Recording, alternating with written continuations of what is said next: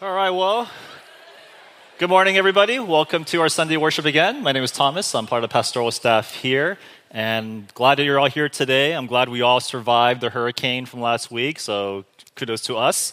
And a little bit worried about the video recording. You're going to notice how often I repeat the same shirts every Sunday. So hopefully you could be gracious to our staff and how unfashionable sometimes we can be. It's mainly me. Uh, but again, this is your first time here. We're glad you, are, you could join us. It's a great Sunday to join us. We're beginning a, a new series and we're going to be talking about a lot of things uh, for the upcoming church year. Uh, usually the summer it's kind of low key. That's why you see one guitarist. It's uh, our volunteers take a break.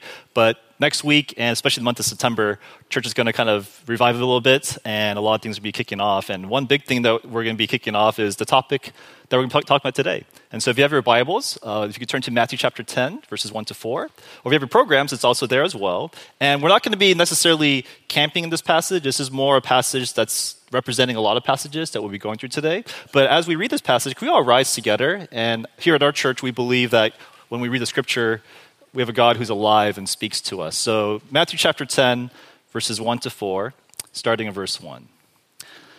Summoning his 12 disciples, he, referring to Jesus, gave them authority over unclean spirits to drive them out and to heal every disease and sickness. These are the names of the 12 apostles. First, Simon, who is called Peter, and Andrew, his brother, James, the son of Zebedee, and John, his brother, Philip and Bartholomew, Thomas and Matthew, the tax collector James, the son of Alphaeus and Thaddeus, Simon the Zealot, and Judas Iscariot, who was also betrayed him. This is the reading of God's word. Let me pray for us before we begin. And Lord, as we come together as your church, would your spirit move and stir in our hearts and speak to us, O Lord, in the parts that you need to speak. And so we ask and pray that we could hear your voice. In Jesus' name we pray. Amen. You may be seated. Anybody in this room ever read or familiar with the book Outliers by Malcolm Gladwell? Anybody? A few people. One. All right. So, for the rest of you, if you ever read that book, this, the book is very interesting. New York Times number one bestseller for 11 weeks in a row, back in the early 2000s, I believe. And the book actually opens with a mystery. It's a nonfiction book, and yet there's a mystery. The mystery describes this small, obscure town in Italy called Roseto. Uh, there's a picture up here, if you can see it. Uh, next picture, next slide. Is a picture there? There's a town. Ah, right there. This is the city of Roseto. It's in Italy, so all of you who are going to Italy, if you're traveling there, this is a town to maybe check out. And what makes this small, obscure town interesting is that back in the 1950s, the number one cause of death for men un- under the age of 65 were heart attacks. Heart disease was just a normal thing back in the 1950s. This is before breathing exercises and checking, make sure that your health is right and that you're able to just have mental like healthiness and so forth. Heart attacks were just a normal thing for men under the age of 65, except in this town. Nobody died of a heart attack in the city of Roseto. And so what happened was this fascinated medical researchers, and so one person actually visited this town, and not only did he discover that nobody died of a heart attack in this town, he also discovered that nobody had even heart diseases. In fact, nobody committed suicide in this town. Nobody struggled with drugs in this town. The only way people died in this town was through old age, natural causes. So what was going on here? Why were people so healthy in this small town? Why did this small town avoid the typical health problems that the rest of the world experienced? And so they had a couple of theories. They thought maybe it's their diet. Maybe based on what they eat, they were able to become healthy. So they looked into that and they discovered that this town, they ate pizza, they ate bacon, they ate sweets. So it clearly was not their diet that was making them healthy. Was it exercise? They looked around. Nobody seemed to exercise. No gyms, no yoga classes, Nothing. Was it genetics? Maybe there's something about this town where they're all from the same family lineage, and because of that, their genetic code just made them in, like make them not really like have heart diseases and so forth. But what's really fascinating is they discovered all the people in this town, for the few folks who actually left and immigrated and went to other countries, they found those folks, they all had the typical health problems. There's something about this town. And so they thought maybe it's the location. Maybe there's something about this town that just causes people, because of the topography or the geography or the weather, that they are able to be healthy. And yet they looked at the surrounding towns next to them that had similar topography. Everyone had typical health problems. There's something about this town. There's something about this city. And this is a true story. And so what happened was, because of this, they decided, you know, we need to figure out this mystery. So they went and they stayed there, they lived there, they immersed themselves in this city, and then there they discovered the secret. When they walked around in this town, they noticed everybody was walking around and they just talked to each other on the streets all the time. You'd see people go over to each other's homes. Random people going, You want to just eat dinner? Sure. And they just come over to eat dinner. They don't even know each other that well, but they're just kind of always welcomed. It was very normal in this town for there to be three generations of people living under the same roof children, adults, grandparents, sometimes even great grandparents. And this small town, filled with about just a few thousand people, had over 22 civic organizations, gatherings where people would come together and meet in smaller units in this town. So, what made the people thrive in Roseto? They lived, according to the author, in a thick web of interconnected relationships. In other words, community.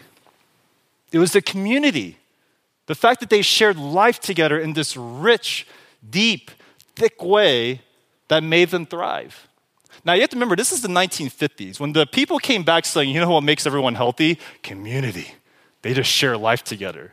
The, this went against all common medical convention wisdom. Because most people thought at the time the way you're healthy, it's your genes, or it's your exercise, or it's your diet. That's how you get healthy.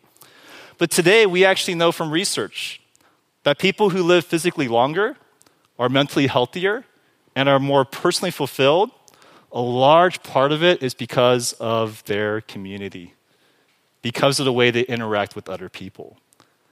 And this feels, if you're trekking with me, this feels like sometimes a different world, a different time.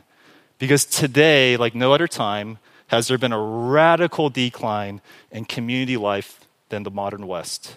If you look at today, especially where we live, everything communal in the US is declining. And it's happening so gradually that we don't even notice.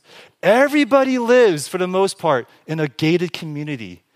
Nobody can have dinner at your house randomly. It's gated.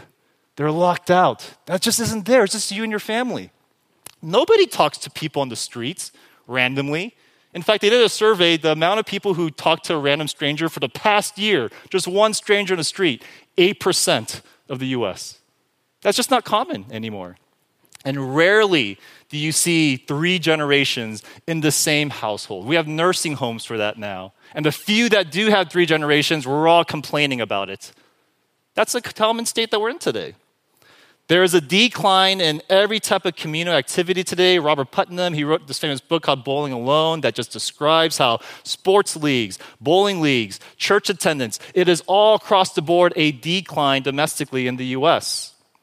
Another author describes how there's also a decline physically in this thing called third places. Some of you might be familiar with that term. Third places is a place that's outside your home and outside your work that you hang out with cafes, libraries, malls, even offices, they are all shutting down. And so we live in a time where communal life is decreasing, both with the people, even physically around us.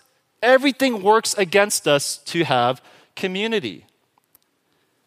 And this decline, it is causing a wreck with people. Back in, time, in 2015, Time magazine they declared that loneliness is the new public health crisis. They recognize that the impact of loneliness, the impact it has on your mortality, it's the same equivalent of smoking 15 cigarettes a day. That's how much it affects you when you are alone. And in fact, we recognized back in 2015, that's when a lot of the talk about mental health started rising, and that was back in 2015. In 2018, there was a uh, study that was observed where loneliness it has doubled since the 1980s. We are far, we are twice as lonely today than we were just back in the 80s. 46% of people say that they are constantly lonely today, and the highest is amongst Gen Z and millennials. And there are 24%, one out of every four people say, Do you have a confidant? Someone who you could just lean upon to share your darkest stuff. And one of four said, No, I have nobody. I can't think of a single person who I could talk to. And back in 2022, this is just last year or a few years ago, CDC, they, they actually described how depression, anxiety, suicide, it is at an all time high today. An all time high. And this is especially there in the West, and again, especially amongst millennials and amongst Gen Z. And I know for us, this isn't just a stat that's out there. For us inside this room, we may not be as dramatic in our suffering as we might hear in those statistics, but I know I talked to enough of you here where all of us, we experience some version of this right now in our life.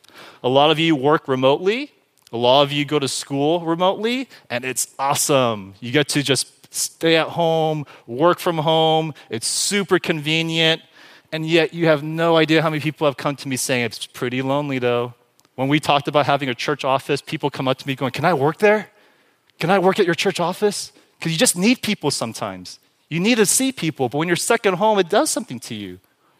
Young parents, people with newborns. You know what the hardest part about having a newborn is?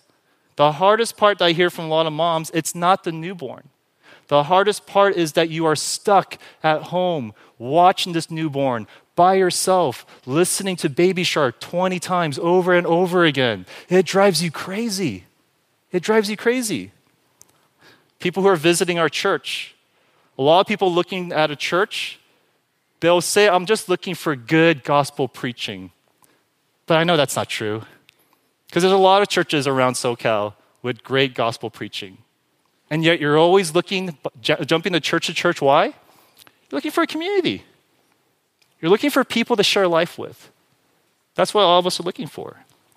For Christians, you know how many times people tell me how hard it is? Like, how are you doing? It's so hard for me to pray. Oh, I know I should read my Bible. Oh, I need to forgive that person. Oh, I should serve, or I should follow Jesus. But the reason why it's so hard for us is because you were never meant to do that alone.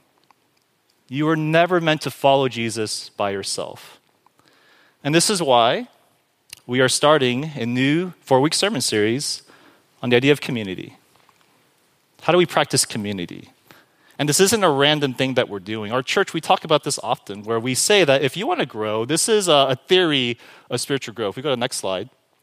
Our theory of growth is that you need teaching, you need practices, and you need a community. And through that, the Spirit uses those means to grow us in our walk with Christ. But oftentimes when we go to churches, it's only this it's only teaching. This is what Jesus says, now go. Could we think information leads to transformation. And that's, that's, not, that's not the way human beings work. Or some churches, they just do this practices. Hey, join this ministry. Hey, serve here, serve the city, do this. And all you do is practice, and that's it. But if you want a holistic view of what spiritual growth looks like, one thing our church constantly talks about is you need all three. You need there to be the teaching of God's word, but you also need to practice it, get it in your body, get it into your lifestyle, make it a habit, what Jesus says but you have to do it together. If you don't do it together, you are not going to grow because that's how the Spirit works. And not only that, for our church, the way we practice community is we do it primarily through what we call community groups and bridge groups, and those all start next month.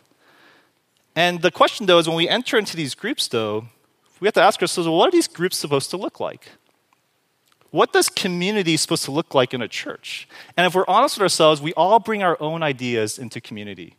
And a lot of our ideas, it comes from our past, it comes from our desires, it comes from comparison. And so, what I want to talk about today is but what does community look like, though, according to Jesus? What does Jesus have to say about how followers of Jesus practice community together? And the way we're going to look at that is by looking at the life of Jesus. How did Jesus practice community? Because Jesus, we believe as Christians, he is the most perfect, holistic human being that ever walked in this earth. He is fully God, and yet he is fully man. And he was not, while he was on earth, living in a mountain as a sage, Confucius says, people come to him and he gives you advice. No, no, when you see Jesus in the Gospels, he is always around community, he is always around people.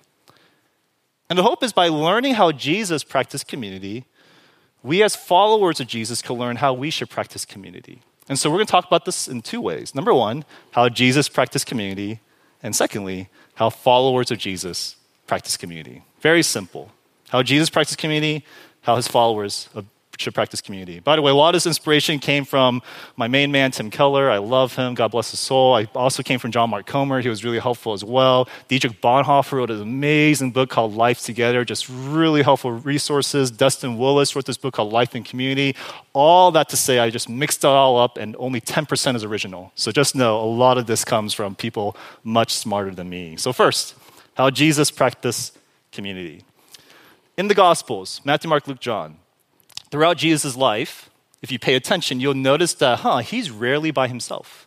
Sometimes he's by himself when he's praying on a mountainside. Sometimes he's by himself when he's praying in the garden. But besides those type of moments, he's usually always around people. It might be the crowds, it might be people who are really sick, it might be even Pharisees and Sadducees, those who want to hurt Jesus, but he's always around people. However, there's a group of people who Jesus spent the most time with. And we find it in Matthew chapter 10, the passage in your program. These 12 disciples are the people who we see are always around Jesus. In every gospel, Matthew, Mark, and Luke particularly, you always see this list that's given. And the reason why is because this was Jesus' community. This was the people who Jesus shared life with. But who are they? How did they meet? And what do they do together?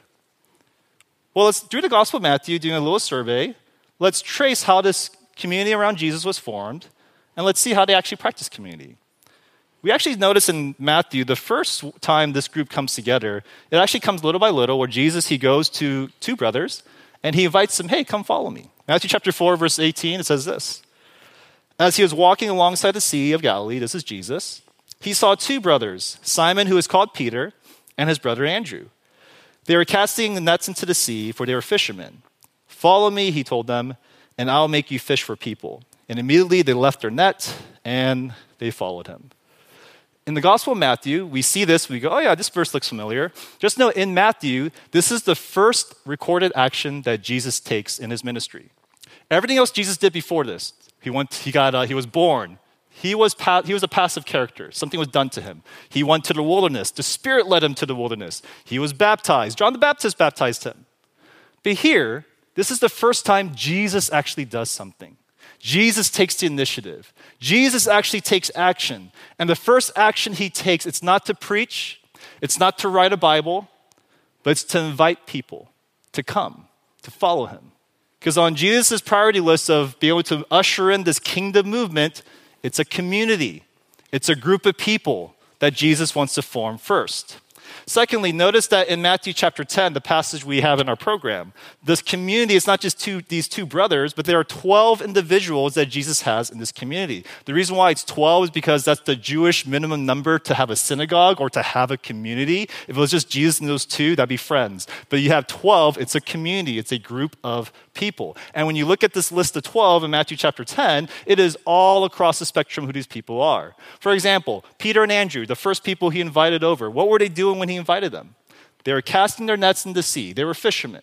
If you keep reading Matthew 4, he invites two other people to come follow him, James and John. They're also fishermen, but they're in a boat with their dad, and they're always known as the sons of Zebedee.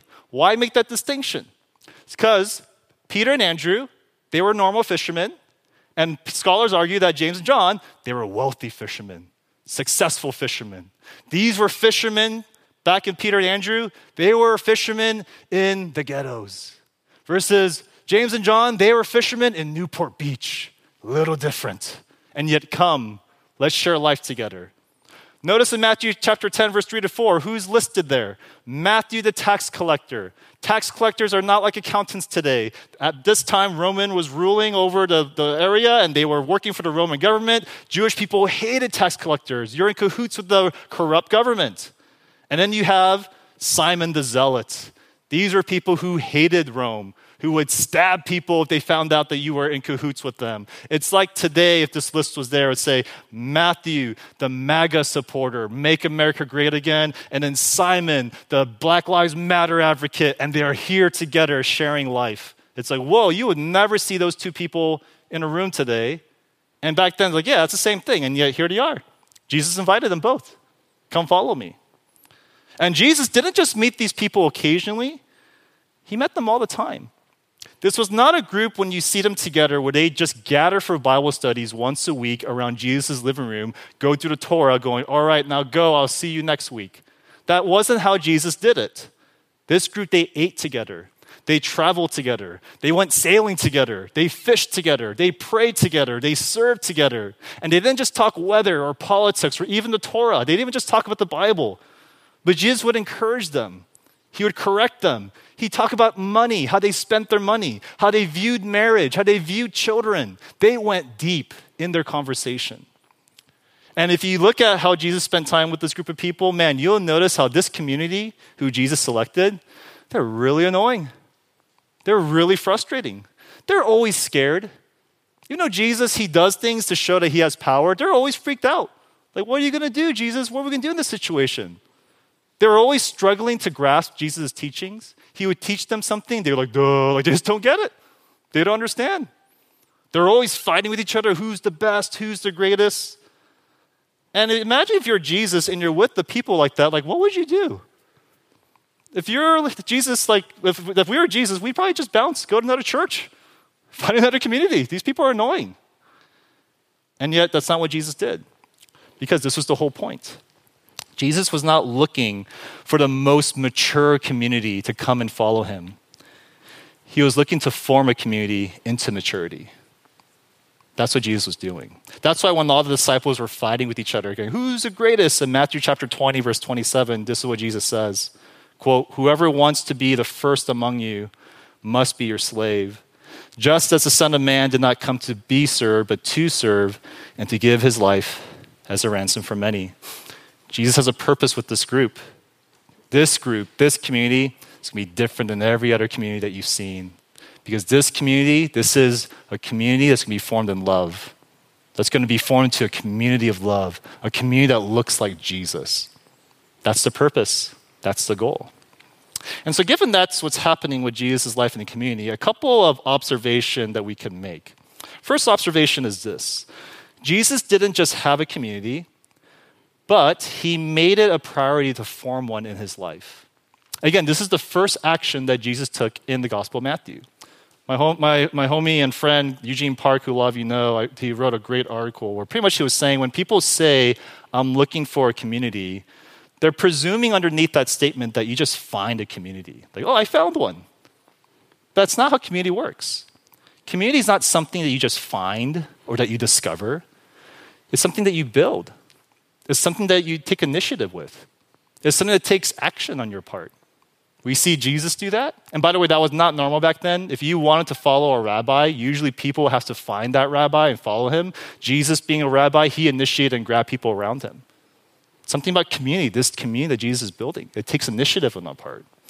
The second observation is this the way you learn to follow Jesus is to join his community, because this is how you follow him. This is how you learn to follow him. It's not just teaching what Jesus says and go, oh, support me with this. No, no, this is the arena where you actually learn to follow Jesus. A lot of you here, I hear a popular sport that y'all are playing is pickleball. I don't know what that is. I heard it's some mixture between ping pong and tennis, something like that. Imagine if I said, Hey, I heard everyone here plays pickleball. I want to play pickleball. Give me a paddle, and I'm going to practice at home by myself, and I'm going to get really good. And imagine you go, Hey, you should come out and play with us. I go, No, no, no, I just don't do that. I don't play with people.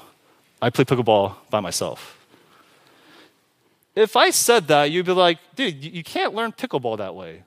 The very nature of pickleball, it requires you play with other people. That's the only way you can play. That's the nature of the sport.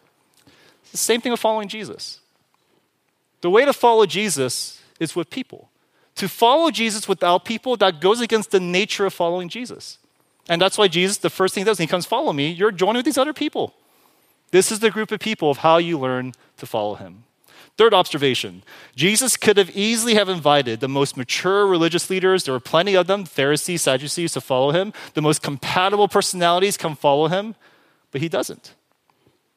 Instead, what matters most for Jesus was not the level of maturity that each individual had, nor the measure of compatibility that they had as a group. What mattered most was their willingness to follow Jesus.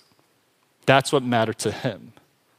And that's why those who are part of Jesus' community, you will find people who are super mature and serious about their faith, and you'll find people who they just like the lunch, they just like the food. You will find people in Jesus' community, they're super rich and they're doing well off, and people who are not so rich and not doing as well off. You'll find a bunch of people who are ESTJs, you'll find a bunch of people who are INFPs. It's just a mixture, this weird bunch grouped together. That's what the community of Jesus looks like. And last observation Jesus' community, it wasn't just about keeping each other company, it wasn't just let's hang out. Now, Keller says it like this He says, You know what a community is that grows without a purpose? That's like cancer. That's what cancer does. It just grows, there's no reason why it's growing, and you die. That's like community. If you're just growing for the sake of growing, there's no purpose of your community. But Jesus' community, there is a purpose. Is to become like him, to become like Jesus. This is the school of love of how we grow to be like Jesus, learning from each other, learning with each other, sharing life together. This is the way Jesus designed growth. This is the purpose of Jesus' community. And so what happens in the Gospels is these 12 people in Matthew chapter 10, those 12 individuals, they spent three years together and three years with Jesus, and they were never the same. They were transformed by this community. For example, John, who's one of the disciples listed there, he was known as the son of thunder. Pretty intense. He was an intense guy. When people were against Jesus, he's like, Should we pray to God and bring thunder upon that city?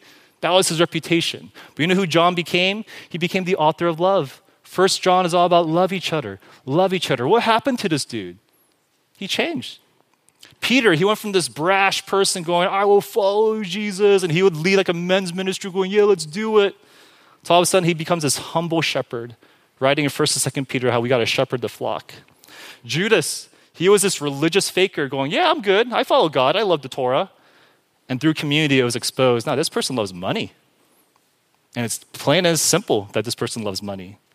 And all 12 of this people, all 12 of this group, they went from people who were scared, hiding after Jesus died, to all of a sudden boldly pro- uh, proclaiming the gospel, being martyred for their faith. Why? It wasn't just because they read the Bible, it wasn't just because they were hanging out, they were practicing community together with Jesus. Now, when you consider this is community in Jesus' eyes. This is what it looked like for Jesus to practice community. It actually goes against a lot of ways of how we view community. Some of us here, without knowing it, the way you imagine community, you imagine it like this community for you is connectivity. As long as you're doing something together, that's a community. As long as we're like hanging out, we're playing, we're doing a sport, oh yeah, that's my community that's there. You meet once a week, maybe twice a week, maybe sometimes afterwards you grab coffee, grab a beer, whatever it is. You just hang out two, three hours a week. That's my community. And just know if that's you and that's your community, you have far too shallow of a view of what a community is supposed to be. Because that community, it doesn't shape you whatsoever. Imagine you're on a dating app. I know a lot of you are on that dating app. Met each other through the dating app. Imagine you're on a dating app, and again, I'm, I'm such a boomer, I have no idea how dating apps work, but I hear the way it works is when you like somebody, you swipe, you start texting, and you might even call each other, and you might FaceTime each other, and it all leads to this dramatic moment of should we meet for coffee? Now imagine that happens to you, where you meet someone for coffee, this person you're chatting with, and when you meet with them, it's going well, but all of a sudden the other person across the coffee table goes, you know, this was great. I love grabbing coffee with you. Can we keep this online though? Like, can we just go back to like, you know, chatting through text and so forth? Because I, I prefer things at a distance. That will likely be the end of that relationship, right? It will likely be over for you because we know that to make an authentic relationship deeper into what, it's, what it really is, it requires knowing each other. It requires being able to share life together in this way. You can't do it from this distant sense where you're just on the screen, far away, talking every once in a while. In a similar way, this is what community is. This is what community is supposed to be thick, authentic relationships that go deep. And you're only going to change and get transformed when your community looks like this. Connectivity does not do it. For others of us, it's a little bit different. It's not connectivity, but for you, community is chemistry. Community is chemistry. This instant connection with someone, like, oh, you too? Oh, you like that too? Me too. And all of a sudden, there's this chemistry that happens between the two of you. You know how that happened to me before with like there's like a major bromance? I remember back when I met my friend, and a lot of you guys know him, his name is Jason Park. I remember I met Jason Park back in college. And dude, there's like instant like bromance with that guy. Jason is like the funniest guy because he's so mean. Like the way he makes fun of people, it just like jacks people. And to me, I just like love it. I love watching him make fun of people. I love having crack jokes because he makes the jokes, I laugh. It's like the perfect combo. We just got along really well with each other. Jason, he loves movies, and I love movies. Not just any movie. Like, I remember we bonded over the Karate Kid. I once brought the Karate Kid home because this was back when we watched DVDs. He was like, You like Karate Kid? I'm like, I love the Karate Kid. And we just watched Karate Kid, like, I kid you not, once a month. We just watched, we memorized the whole movie. There's just this bond of like these 80s movies that we had together. Jason's a pastor, I'm a pastor, and our kids are the exact same age. He has two kids that are, uh, that are uh, eight and six, and I have, two, I have two kids that are eight and six too. But what's interesting about Jason is that I have chemistry with that guy. He's like my dearest friend. He's not a member of my community. You know how often I see Jason? Maybe at most twice a quarter. Like at most. Because he lives in LA. He lives so far. Like it feels far just driving where he lives in LA. He doesn't see my home life, doesn't see my marriage life. He just hears reports of it from me. We don't really share life together even though he's my dearest friend. In contrast, I have people in my community group, guys like there's a person named Jean who's in my community group. There's a sister named Eunice in my community group. There's a sister named Emily in my community group. And let me tell you, like they're awesome people. But just enough, I met them at a church without knowing any context. They would not be the people I naturally go to. You know why? Dude, Jean's 23 years old. He's Gen Z. We have nothing in common in that way. He's the nicest guy, like too nice. Like, so nice I can't relate with him sometimes. It's like, dude, how are you that nice? And the movies I love, they never even heard of it. They don't know what like the Matrix is. I'm like, wow, you know the Matrix. Like, it's crazy. I feel so old when around these folks. And yet, and yet, I saw him about once or twice a week. Not, not twice a quarter, once or twice a week. We see each other in community groups, we see each other Sundays. He saw my home life. He saw how I take care of my kids. He saw how my marriage really was going, just those little glimpses of just seeing me and my wife interact with each other. We shared life together. We shared life. And here's the main point you could have chemistry with a lot of people that you practice very little community with. That was, that's Jason. I have a lot of chemistry with Jason. I don't really practice community with them Because if twice a quarter is community to you, way too shallow. In contrast, you can practice community with people who you have very little natural chemistry with because it's sharing life. The dream is to find both, right? The dream is chemistry and community. But I just want to make the point that those two are not always synonymous and they rarely overlap. In fact, this is why I get really nervous for people when they tell me they want to leave their church because they struggle finding community. And that's usually the number one reason why people want to leave a church because community. And whenever people say that, in my mind, I don't say this out loud, out loud, but in my mind, I think, good luck. I'll name you churches to go find community. Because I know what you're really looking for. You're not looking for a community, you're looking for chemistry.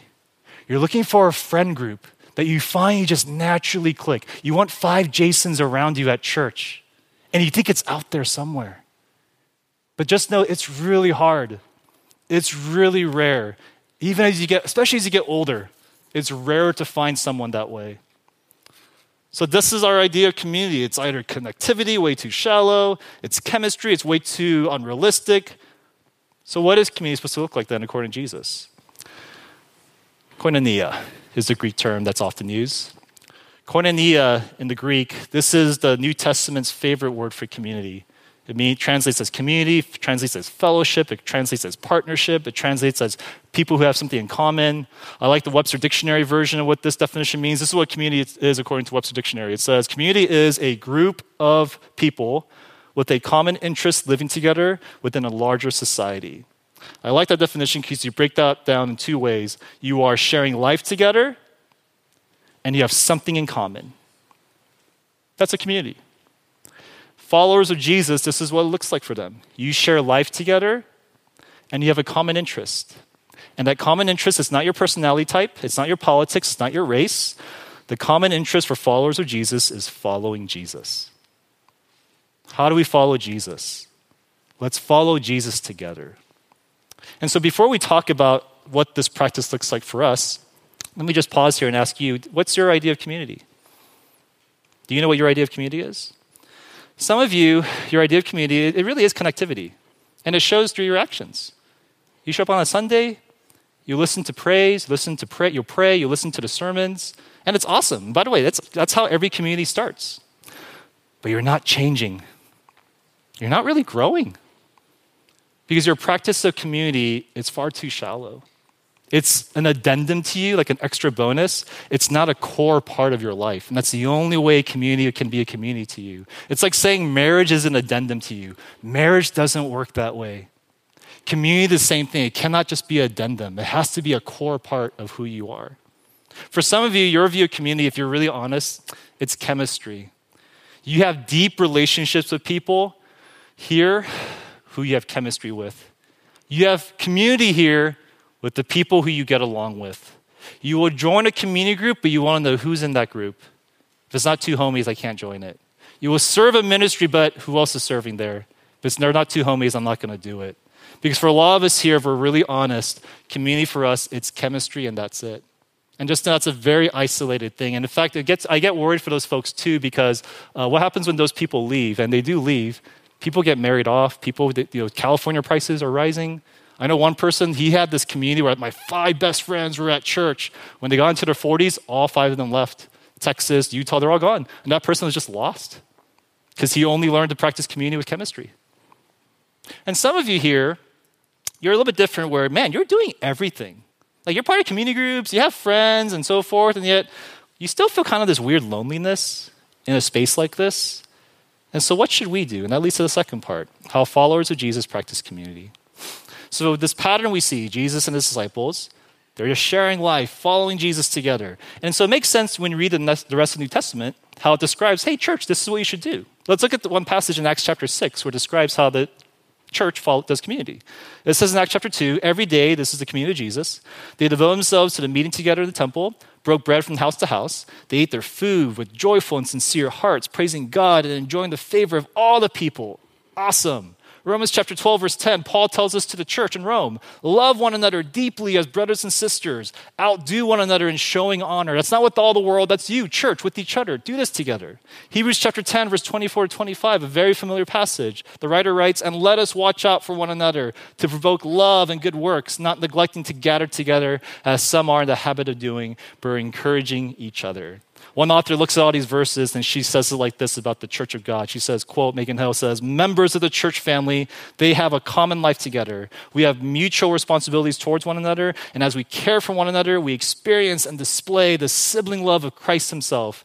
In the local church, we are brothers and sisters. Welcome to the family. And when you read that, you go, awesome. That sounds awesome. Why do I not experience anything near that in my community life? Why do some of us here, you come and you gather on Sundays and you worship with the church, but you drive home feeling this weird loneliness as you drive home? Why do some of you, you go to community groups midweek and you share life with people, and yet you don't really feel that heard or that seen or that known by other people? Why do some of you, you've been part of this church for a long time, you're like really a veteran at this church, but you sometimes feel like a newcomer here. You sometimes don't know if people really know you. There's a book by this Christian psychologist named The Different Drum. His name is M. Scott Peck. And he says, when you look at a community, and this is not just a Christian community, this is just any community that's there, it's important to know that communities go through stages. There are four stages that com- every community goes through, and he has labels for these four stages that are very helpful. Here's stage one of what communities go through, first stage. He calls it the pseudo community. The pseudo community is where everybody starts, where you show up to a group of people, but you hold back. We're all wearing masks. It's your Instagram version of yourself when you go to these groups. You avoid conflict. This is when you first join a church, when you first join a community group. Everyone seems great because we all present the best part of ourselves. Again, every community group, not just community group, but every community begins at this stage. Most communities stay at this stage, and nobody grows in this stage. And yet, this is probably 90% of the communities that are out there the pseudo community. You know what happens in stage two? Do you want to know how to break through? The second stage, chaos. He calls it chaos. This is when your mask slips. You're not purposely letting it slip, it's just kind of slipping off because you are who you are. This is when we notice things about each other. This is when we see like annoyances about each other. You notice this person's always late. They come always 10 minutes late, and that's just who they are. People notice, oh, that person, they're really negative. In fact, they're mopey. They haven't shared a positive thing this whole year. And people notice things about you. That you're mopey. You come late sometimes. And then if you're really honest, you're having conflict, you avoid each other. Every community, according to Scott Peck, you have to go through the stage. You have to. But rarely does any group go to the stage. You know why? It's too, it's too uncomfortable. So what happens this moment? You either bounce, you leave because the conflict's too great, or you revert back to pseudo community. You just become polite again, put on your mask, you become really nice. Third stage, though, if you get through that, once the chaos happens, there's something called emptiness. And emptiness is you just learn to accept this is the community. Oh, yeah, people, this guy, guy's always late. That person's just mopey. I'm mopey. And that's kind of the way it is. And this is where it's an interesting place. You can either at this point decide to become complacent because you're just like, ah, this is the way it is, or now you could really grow. It's your choice. And a lot of this is where the veterans struggle. Any veterans at church who are there for like a long time, oftentimes they're at this stage where they, they never get angry at community because they don't care. They don't care anymore. They either accepted it for what it is or just kind of complacent and comfortable, or they take this next stage where they start to grow. And that's where it leads to the next point true community. You are sharing your real self to each other. You feel just a deep sense of belonging with each other. But this takes going all in. This takes you not holding back.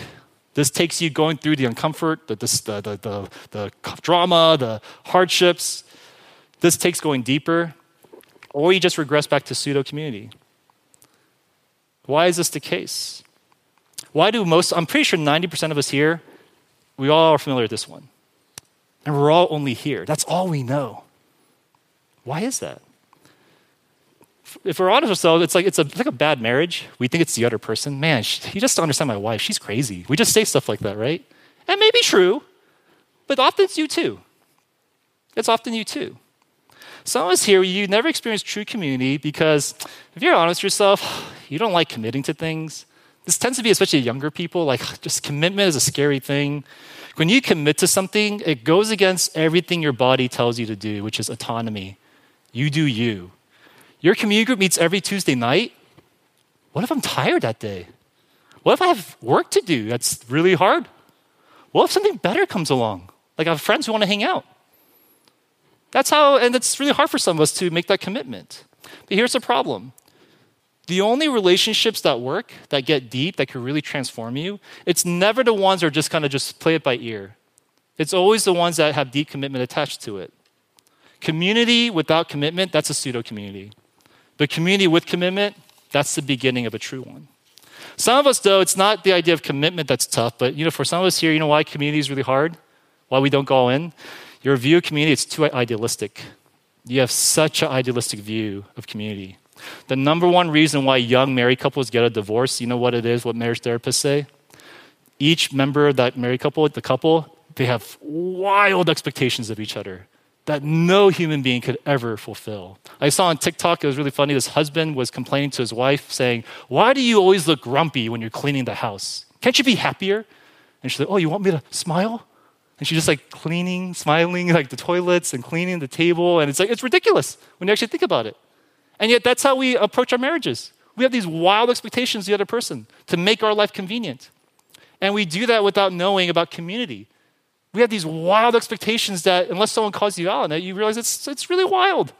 I want to be at a church where everybody loves God, but I want them to be fun, like really social too. And I need people my age so I can have like a friend group. But I also want older people so they can mentor me, and they must initiate with me. They have to invite me, otherwise, I feel left out. And again, it's like, dude, all those things are good things. That's not going to happen. And yet, we get such this a really hard time accepting any community because we want that perfect ideal. And as Bonhoeffer says, it's your ideal of community, your idea of it, it will crush the reality of community. Just like your idea of marriage often crushes the reality of your marriage. And for some of us, that's the big problem. But here's the main thing I think a lot of us struggle with the most. You know, the main reason I would argue why we struggle with community, if we're really honest with ourselves, we're all scared. We are all scared. And this is not uh, an introvert extrovert thing.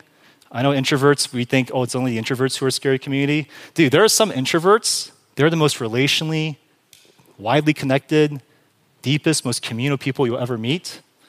And there are some extroverts who are the most lonely, superficial, non committal, people who have plenty of friends, no community. For a lot of us here, when you share life with people and you share life for a long period of time, you know what happens to you? You get exposed. The real you will eventually come out, and we get freaked out because what will people think? You know, remember when you lived with roommates back in college and post grad?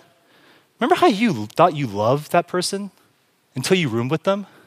Now you hate them. Why? Because the real person came out. You see them now. You know the best place to find out who the real person is, of who they are? Go on a mission trip on a month with the person. You'll be surprised. There's some people you're like, that person, man, they seem like a great catch. And people on the mission team, like, mm mm, feel bad for that person's spouse because they know the real person.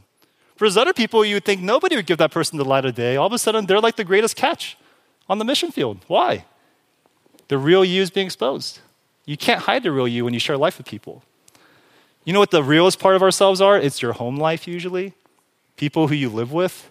If you spent a whole day with me, let's just say you shadowed me the whole day, and you saw the way I interacted with my, not, not with you guys, not with my friends, but with my wife and my children, you'll be slightly sometimes encouraged, and I'm pretty sure most of you would be pretty hindered. You might get hindered. You're like, oh my gosh, I can't believe you, you talk like that sometimes. You show that type of attitude to your spouse sometimes. You treat your kids like that way sometimes. It could be very hindering. And I know all of us parents were like that too. We will freak out if people saw our home life. Why? Not because that's the worst part of yourself, it's the realest part of yourself. That's the real you. And it's scary for people to see that. Because what if they, what would they think of me? And the ironic, ironic part about that is the part you hide from most people, that is actually the part that you need most transformation in. That's the part where you need most people speaking to your life in. That's how you need to follow Jesus in those areas of your life. Henry Cloud and John Townsend are two authors. They say like this quote, It is only as we relate intimately to others in the body of Christ that we find out how unloving we can actually be. They tell us, we apologize, we receive forgiveness, and then try to do better. And it's through this process of failure, forgiveness, and growth that we can find out the areas and ways we need to change. And God is then able to change us. And that's why a lot of us, we are not changing. Can we just don't let people see those parts. Do you guys know what the most effective group is at changing people? Sadly, it's not the church. You know where people, if you go there and you go there for like a year, you will walk away changed? I heard this from so many different people, and it's just so fascinating. The place where people change the most is Alcoholic Anonymous groups. When you go to an Alcoholic Anonymous group, people walk away changed. Not because of the teaching. They say the same thing over and over again don't drink, man, don't do it. This is the same thing. But what makes the difference is how was your past week? And they share brutally honestly. One pastor, he said, I wonder, he said a quote that I heard in the sermon that really stuck out to me. He said, You know, it's really fascinating.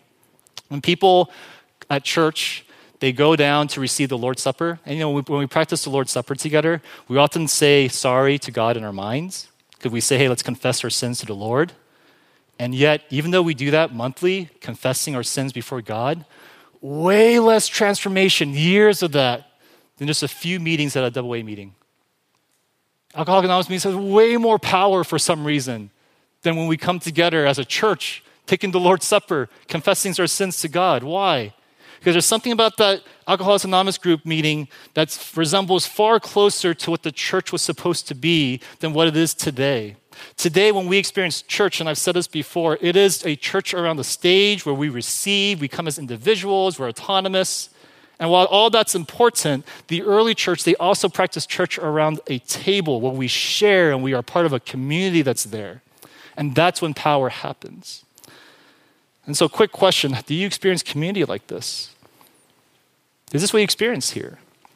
If you want to experience community like this, there are two things you just really need, and I'll close with this. You need to have a spirit of vulnerability, and there needs to be accountability in your life. When we are vulnerable with each other, which does not happen on a Sunday, You need to share life with people. You're putting your mask down. You're willing to share the real you. One author says it like this there is no vulnerability without risk, but there's no community without vulnerability. Everyone's natural default is just to put on our mask. The pseudo community happens. But every but we have the ability, we have the opportunity when we gather together as a church to practice real community. And that happens when we let our guard down. There was once a uh, I remember one community group meeting we had in, in my community group. And we, it was a typical community group. How was your week? I'm fine. Oh, work is hard. Oh, pray for me. You know, this, this is hard. But I remember like the third person who shared, like, man, that person, they're like, hey, can I tell you guys something? And dude, just share things. I was like, I gasped at. I was like, oh my gosh, you know this is a community group? We don't share stuff like that. Like that was almost the feeling because it was so out of the ordinary. And what was really powerful about the moment was like that person was sharing is just stuff that you just do not share at a normal setting. That just opened everybody to be like, you know, let me take back what I shared. I'm actually going through this too. And this next person's like, dude, I'm going through, and it just became this like communal sharing that happened. And when you see that, everyone is like lowering their mask because one person is lowering their mask. And that's what it takes for a community to happen. When people are brave enough, have courageous or courageous enough to go, you know, let me put my mask down for a little bit and let me share. And that could be scary. And that's what we need a second thing with community, not just vulnerability, but accountability, where you're able to have people speak into your life, share and talk to you about your life.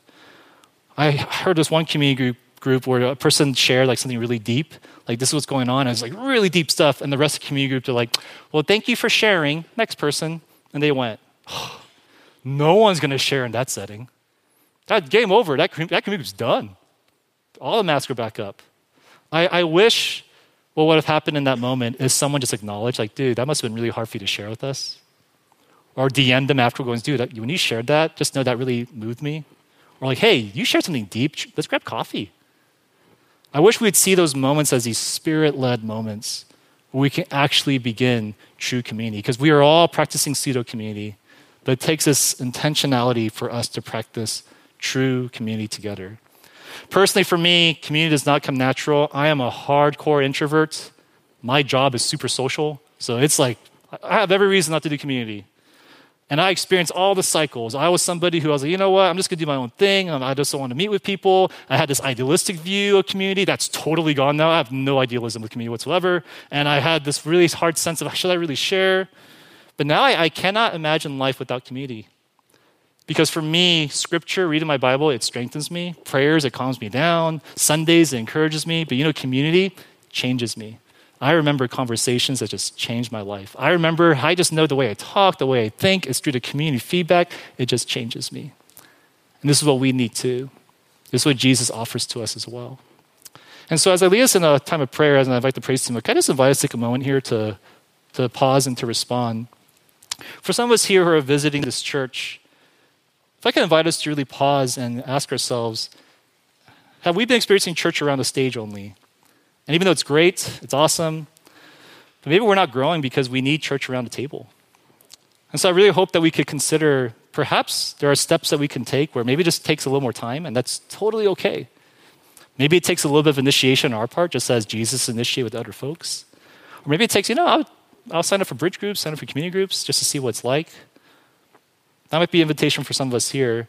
But for here at the church, members of the church, as we begin community in this church in this season, can you put your mask down? Are you able to share openly and vulnerably with your group? And if not, if that sounds freaky, why not? Why is that so scary to you? Maybe if we're honest, it's because the gospel has not hit that part of us deep enough yet. We're not real with other people, perhaps, because we're actually not real with God. And so maybe we take a moment just to pause and be real with the Lord, just this one moment, coming before Him, admitting, oh Lord, admitting the ways that we fall short. So let's take a moment to respond, and then I'll close us in a word of prayer. Let's pray.